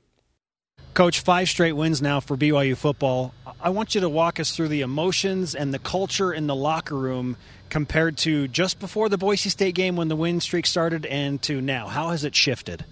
Well, it's interesting you asked that. We were just talking about that. Um, Ed Lamb just spoke to the team after after practice, and um, he talked about being desperate and hungry for a win, and he talked about how hungry we were at that time, coming off of some losses, and uh, challenged our team to make sure we still have that same sort of desperation. Um, I, I think we do. I hope we do, um, but that'll be um, that'll only manifest itself in in uh, a way that we can recognize by how we play on Saturday. It's been fun to watch you engage with the players on the sideline and uh, see you excited at times and, and kind of take that role from moving out of the press box down onto the sideline. What's been the best part about that for you? Just being a part of it. I miss being on the sideline and, and having an opportunity to celebrate with the guys and then as well um, challenge them when that's necessary has been something that, uh, that I've really enjoyed getting back to. Your offensive line has been challenged with depth, but it seems that they have uh, answered the call for the most part. What do you think of the offensive line play overall under Coach Mateos? Um, progressing for sure. I think if you if you look at the way that we've played um, over the past few weeks, I think you see um, a gradual and steady climb towards what we would like for it to be ultimately. And and like a lot of other parts of our offense, not quite where it can be yet, but moving in the right direction. Give us an idea of what kind of challenge San Diego State will present to your offense defensively when you face them in Southern California. Yeah, really, really good defense. Starts with talent. They don't have a weak spot anywhere. Defensive line, although a little bit undersized, unbelievably active and relentless to the ball. I think Brady Hoke's done a great job as their defensive line coach, has gotten them to play hard and do a great job playing with their hands and, and to be able to shed blockers and get to the ball. Their linebackers are physical. They come up and blitz and play like a, a fourth or fifth defensive lineman a lot of the time and, and will hit you right in the face as many times as you'll let them. Their secondary is athletic. Uh, good cover skills and, and will tackle you as well. And so, just from a talent standpoint, that'll be the first challenge. Um, tough, and gritty. You know, I think they are a lot like any of the Rocky Long defenses I've played against for a number of years. Um, just really um, physical in the way they approach the game, and I think they play the game the right way. There are a few schematic differences in terms of the way that they line up and the way they attack your protections and your run game, but still very similar in that Rocky's going to throw a lot at you, a lot of stunts, a lot of pressures, and make it um, a real challenge for your line and, and tight ends and running backs to be able to both create running lanes and protect the quarterback. Now, given that you've played against some tough fronts, notably Utah and Washington had some athletes up front when they came to Provo. Tennessee also has a lot of athletes. What have those games taught you about how you can attack San Diego State? Well, I think those those teams expose your weaknesses, and so um, similar to going against our first defense in practice. You know, we spend a, a, period of time every day on Tuesdays and Wednesdays going good on good. And if you don't have those moments, then you don't find out where your deficiencies are. And so I think those games certainly did that for us. And I think um, whether those games are ones that we won or lost, they helped us move in the right direction. You beat Boise State and you beat Utah State, a couple of those top tier Mountain West Conference teams. Now you get San Diego State. They don't score a ton offensively. What type of game do you expect based on their solid defense and the fact that they just haven't given up a ton of points? Um, you know, they've played a lot of close games and they've been able to keep the score low, I think, because they hang on to the ball. They've got um, a high time of possession with their offense and the way they play the game and try to limit possessions for the opposing offense. And then, as, as I mentioned before, a really tough physical defense. And so I expect it to be a hard fought game. I hope it's not low scoring, um, but we'll be happy if we come out with a win regardless of the score. Zach Wilson told me after the game against UMass that his thumb feels great. His shoulder feels stronger than it has since it was surgically repaired over the summer. Is Zach Wilson officially back, in your opinion? Yeah, I think so. I think like like any player at, at any point in the season, there there's still improvement that can be made. But in terms of, of his health, I think he's I think he's back, and, and I think we'll see a great performance from him this week. Now, if it comes to needing Baylor Romney, how is his foot doing in his progression and getting back to 100% health? Yeah, I, I, think it's getting better, but it's been slower than we would like for it to be. Same with Jaren. You know, both of those guys have hung in there and continued to work and improve. Um, but um, hopefully they'll be close to full speed, if not there Saturday. Where do you feel like your offense has taken the biggest step forward in terms of progression this season, or in fact, in your whole tenure as offensive coordinator at BYU over the last almost two seasons? Um.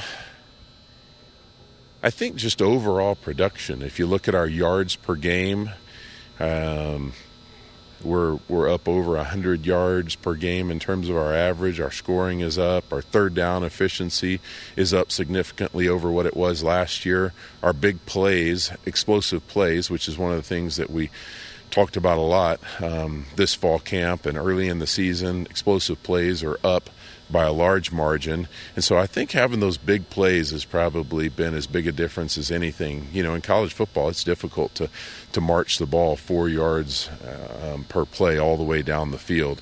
Um, and so I think those big plays, um, maybe as much as anything, have, have helped us take that jump. I got to ask you about the running back situation. Jackson McChesney told me that he wasn't sure if he was dealing with reality after he ran for 228 yards and said, just got to make sure that this is real. And I assured him that it was real. But what kind of a role will he play the rest of the season along with Lopini Katoa and Tyler Allgeier and uh, Emmanuel Esukpa, maybe? Yeah, you know, it's it's been uh, truly a revolving door there at that position, as well as some others this year. Uh, but what I'm proud of is that we've really adopted a philosophy of next man up there, and we've gotten contributions from so many different players. Certainly not the way we would want it to go, um, but I think the ability for those guys at, at, that position, as well as as in the offensive line and at quarterback as well, I think the the willingness and ability for guys to step in and play well speaks to our um, youth and our our depth and, and our resilience as a team. We'll finish with this. Uh, the mustache is looking nice and trim, solid, full. Um, is it that indicative of, of how you feel about the season at this point? well, I think um, I think what we've accomplished of late is definitely more significantly Im- important than uh, than the fullness of my mustache. How about that, Coach? Great to talk to you. Thanks so much. Thanks. Go Cougs. Spencer Linton with offensive coordinator Jeff Grimes. He liked that uh, observation at the end. That is a good mustache. good. Like Jeff Grimes can rock a legit mustache. Yes, I cannot. I know that. The best of BYU Sports Nation will be back after this on BYU Radio.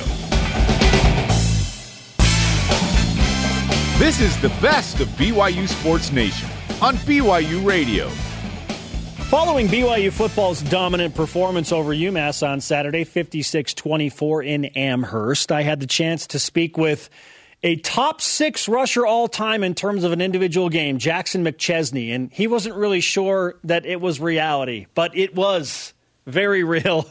And his 228 yards propelled BYU to a dominant victory. Here is my one on one interview from the BYU TV postgame, Jackson McChesney. Jackson, you run for 224 yards today, the first 200 plus rusher for BYU since Squally Canada did it in 2017. Uh, why was it so successful, the rushing attack with you specifically today? I, I don't know. I don't know what was happening. I'm still trying to figure out if this is real or not. You know, I'm just getting back and trying to get back into things. But, but last game, you know, I did all right. My coach fixed up a couple little things like how I'm running the ball, and, and the line opened up the holes, and it happened to be open. I happened to be the one in the game at the time. You see your comrade Sione Finau go down with a season-ending injury, knowing that you and now Tyler Allgeier need to step up. How do you handle the pressure of coming back east, knowing that you're supposed to beat this team, but then still coming out and executing at a high level? You know, seeing Sione go down is really hard especially since I've experienced with my older brother going down for the same injury. And so it's just kind of hard. It brought a little bit of passion to me to be able to play even harder for someone that, that couldn't be here at this time. Now, you're not that far removed from a two year mission for the Church of Jesus Christ of Latter day Saints. Do you feel like you're all the way back 100%? I don't feel like I'm quite 100%, as you can see, getting ran down a couple times, but I feel like I'm getting closer. What did BYU's offense learn today that will help you against San Diego State next week? Um, that we can run the ball that our guys up front are getting a good push. And when they're pushing the guys four or five yards down the line, it's really easy to get 10, 15. Seven to nothing after the first quarter, and then it's 49 to nothing at halftime. A record 42 points in the second quarter. How does an offense string that together after somewhat of a slow start in the first quarter? You know, we knew it was coming. We were just waiting for it to hit. And so it finally hit, and, and we took off. What did you see from your quarterback, Zach Wilson, today that makes you think that he's getting back to his usual self? Uh, he's just always doing what he does. You know, he's always making plays, throwing that deep ball, completing passes. That's what he does. Would you still be a sprint champion if you ran a race today? I don't think so. I don't think so, but I'll, I'll make sure I get it back. Congratulations on 224 yards and another big win. Thank you.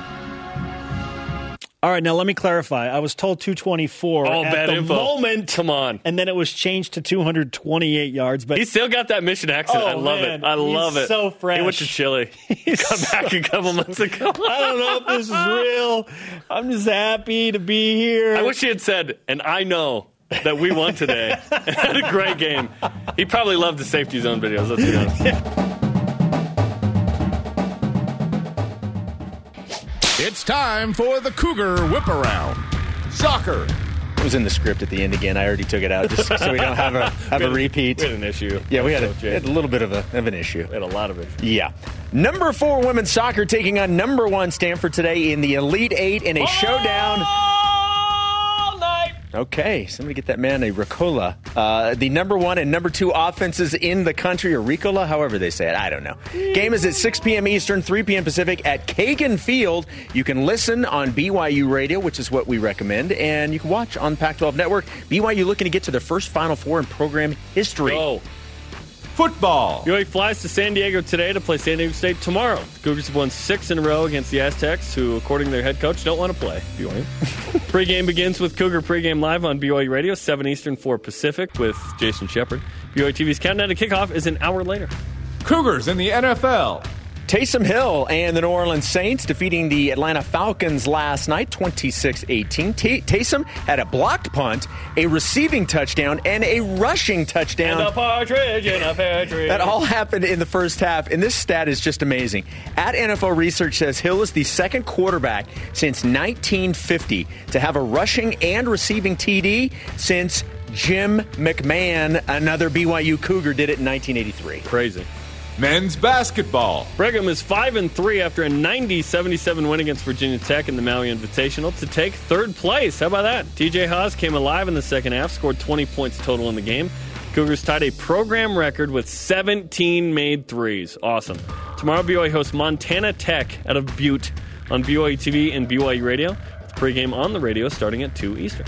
Jimmer had 21 points, four rebounds, and five assists in a 100 to 68 Pan- Panathinaikos win over Baskonia. I love that Basque is in the name for a basketball team. That's amazing. It's pretty cool. Volleyball. Cougars await their NCAA tournament seeding this Sunday night. BYU is 25 and 4 overall, hope to be a top 16 seed and host the first two rounds of the NCAA tournament next weekend. Our question of the day which BYU team would you wait in a Black Friday line to buy right now and why? At 1971 underscore Sparky on Twitter. Hey there, Sparky. Women's soccer. Although both men's basketball and football are exciting as heck right now, the soccer team is playing for a national championship. I mean, come on, man. Love them all. Go Cougs. Keep it going. Keep it going. Winning. Absolutely.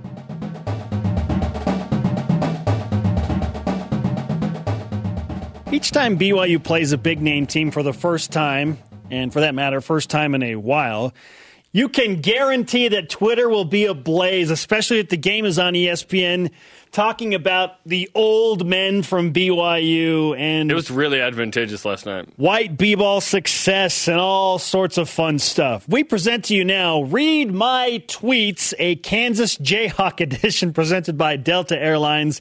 Keep climbing. You ready to do this, Jarom? Yes, at the True New. Number 30 for BYU basketball, that's TJ Haws, actually is Brigham Young. Now you need a beard for that. Come on. yeah, and the many more wives. At Bub66OHM says, Is it a rule that BYU basketball has to have a guy that looks like he's 40 on the team? Yes, it is. Jeff, Jeff Campbell. At everybody? At everybody? No, I think it, we forgot the Twitter handle. Oh, okay.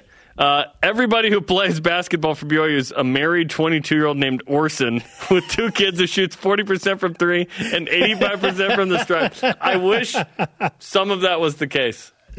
At Barstool Big Cat Yep, in on this. okay, okay. Number 40, Kolby Lee, on BYU is such an ugly runner, I can't get enough of him. Just a big man running up and down the court, never showing up in the sheet, getting in a sweat. He is awesome.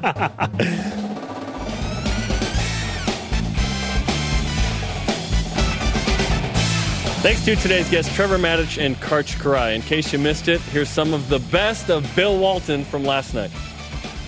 Okay, the Cougars. I love Cougars here in Maui. Arr, arr.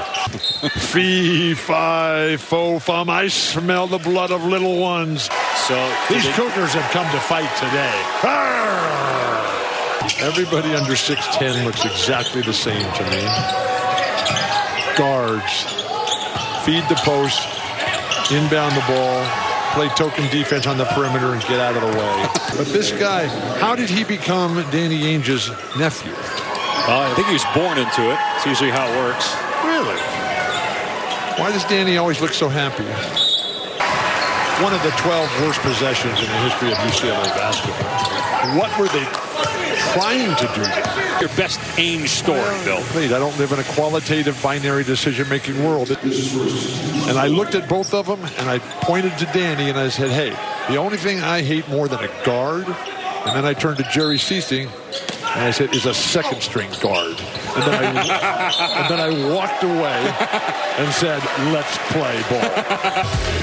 Cougars clawing, proud, growling. Arr, arr. An absolute clinic on how to play basketball. Congratulations to the Cougars. Mark Pope, what a start to a brilliant career in the WCC. Nobody is like Bill Walton, and that's probably a good thing. That wraps up the best of BYU Sports Nation this week. Tune in next Saturday for the Cougar news you need to hear. And catch the BYU Sports Nation simulcast every day at noon Eastern, 9 Pacific on BYU TV and BYU Radio.